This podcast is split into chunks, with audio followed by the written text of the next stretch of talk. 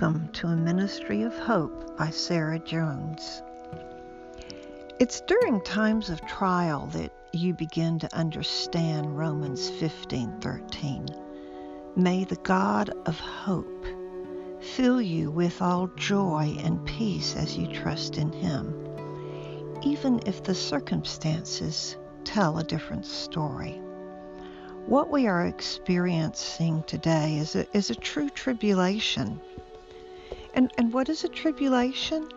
The definition of tribulation is pressure, what constricts or rubs together. It's used in a narrow place that hems someone in. Tribulation is especially an internal pressure that causes someone to feel confined, restricted, and without options. It carries the challenge of, of coping with internal pressure and tribulation, especially there's a feeling of no way of escape. This is a tribulation. This is what many of us are feeling uh, during this particular time in history. And yet, we are told in Scripture that God is a God of hope. And what is hope? Hope is a confident expectation of good, an expectation that's based on the person and the promises of God. Hope is symbolized by an anchor, an anchor that holds you steady during the storms of life.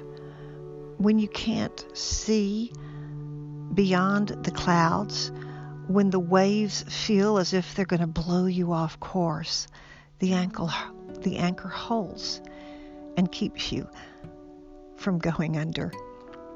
This is this is part of what I am planning to do with this podcast, Ministry of Hope. Long ago, I found uh, Psalm 84, 5, and 6, and it says, Blessed are those whose strength is in you who have set their hearts on pilgrimage. As they pass through the valley of Baca, they find it a place of springs. In Hebrew, Baca means a place of weeping. My aim and goal for this particular podcast is to share with you my own personal places of weeping. And my prayer is that I can share with you how I encountered in those places the God of hope and how He transformed them from a time of sorrow to a place of joy. Blessed are those whose heart is set on pilgrimage, to those who can see beyond the moment. So come with me, join me as I share with you my own journey my places of weeping and encountering God who transformed weeping into, into, into singing.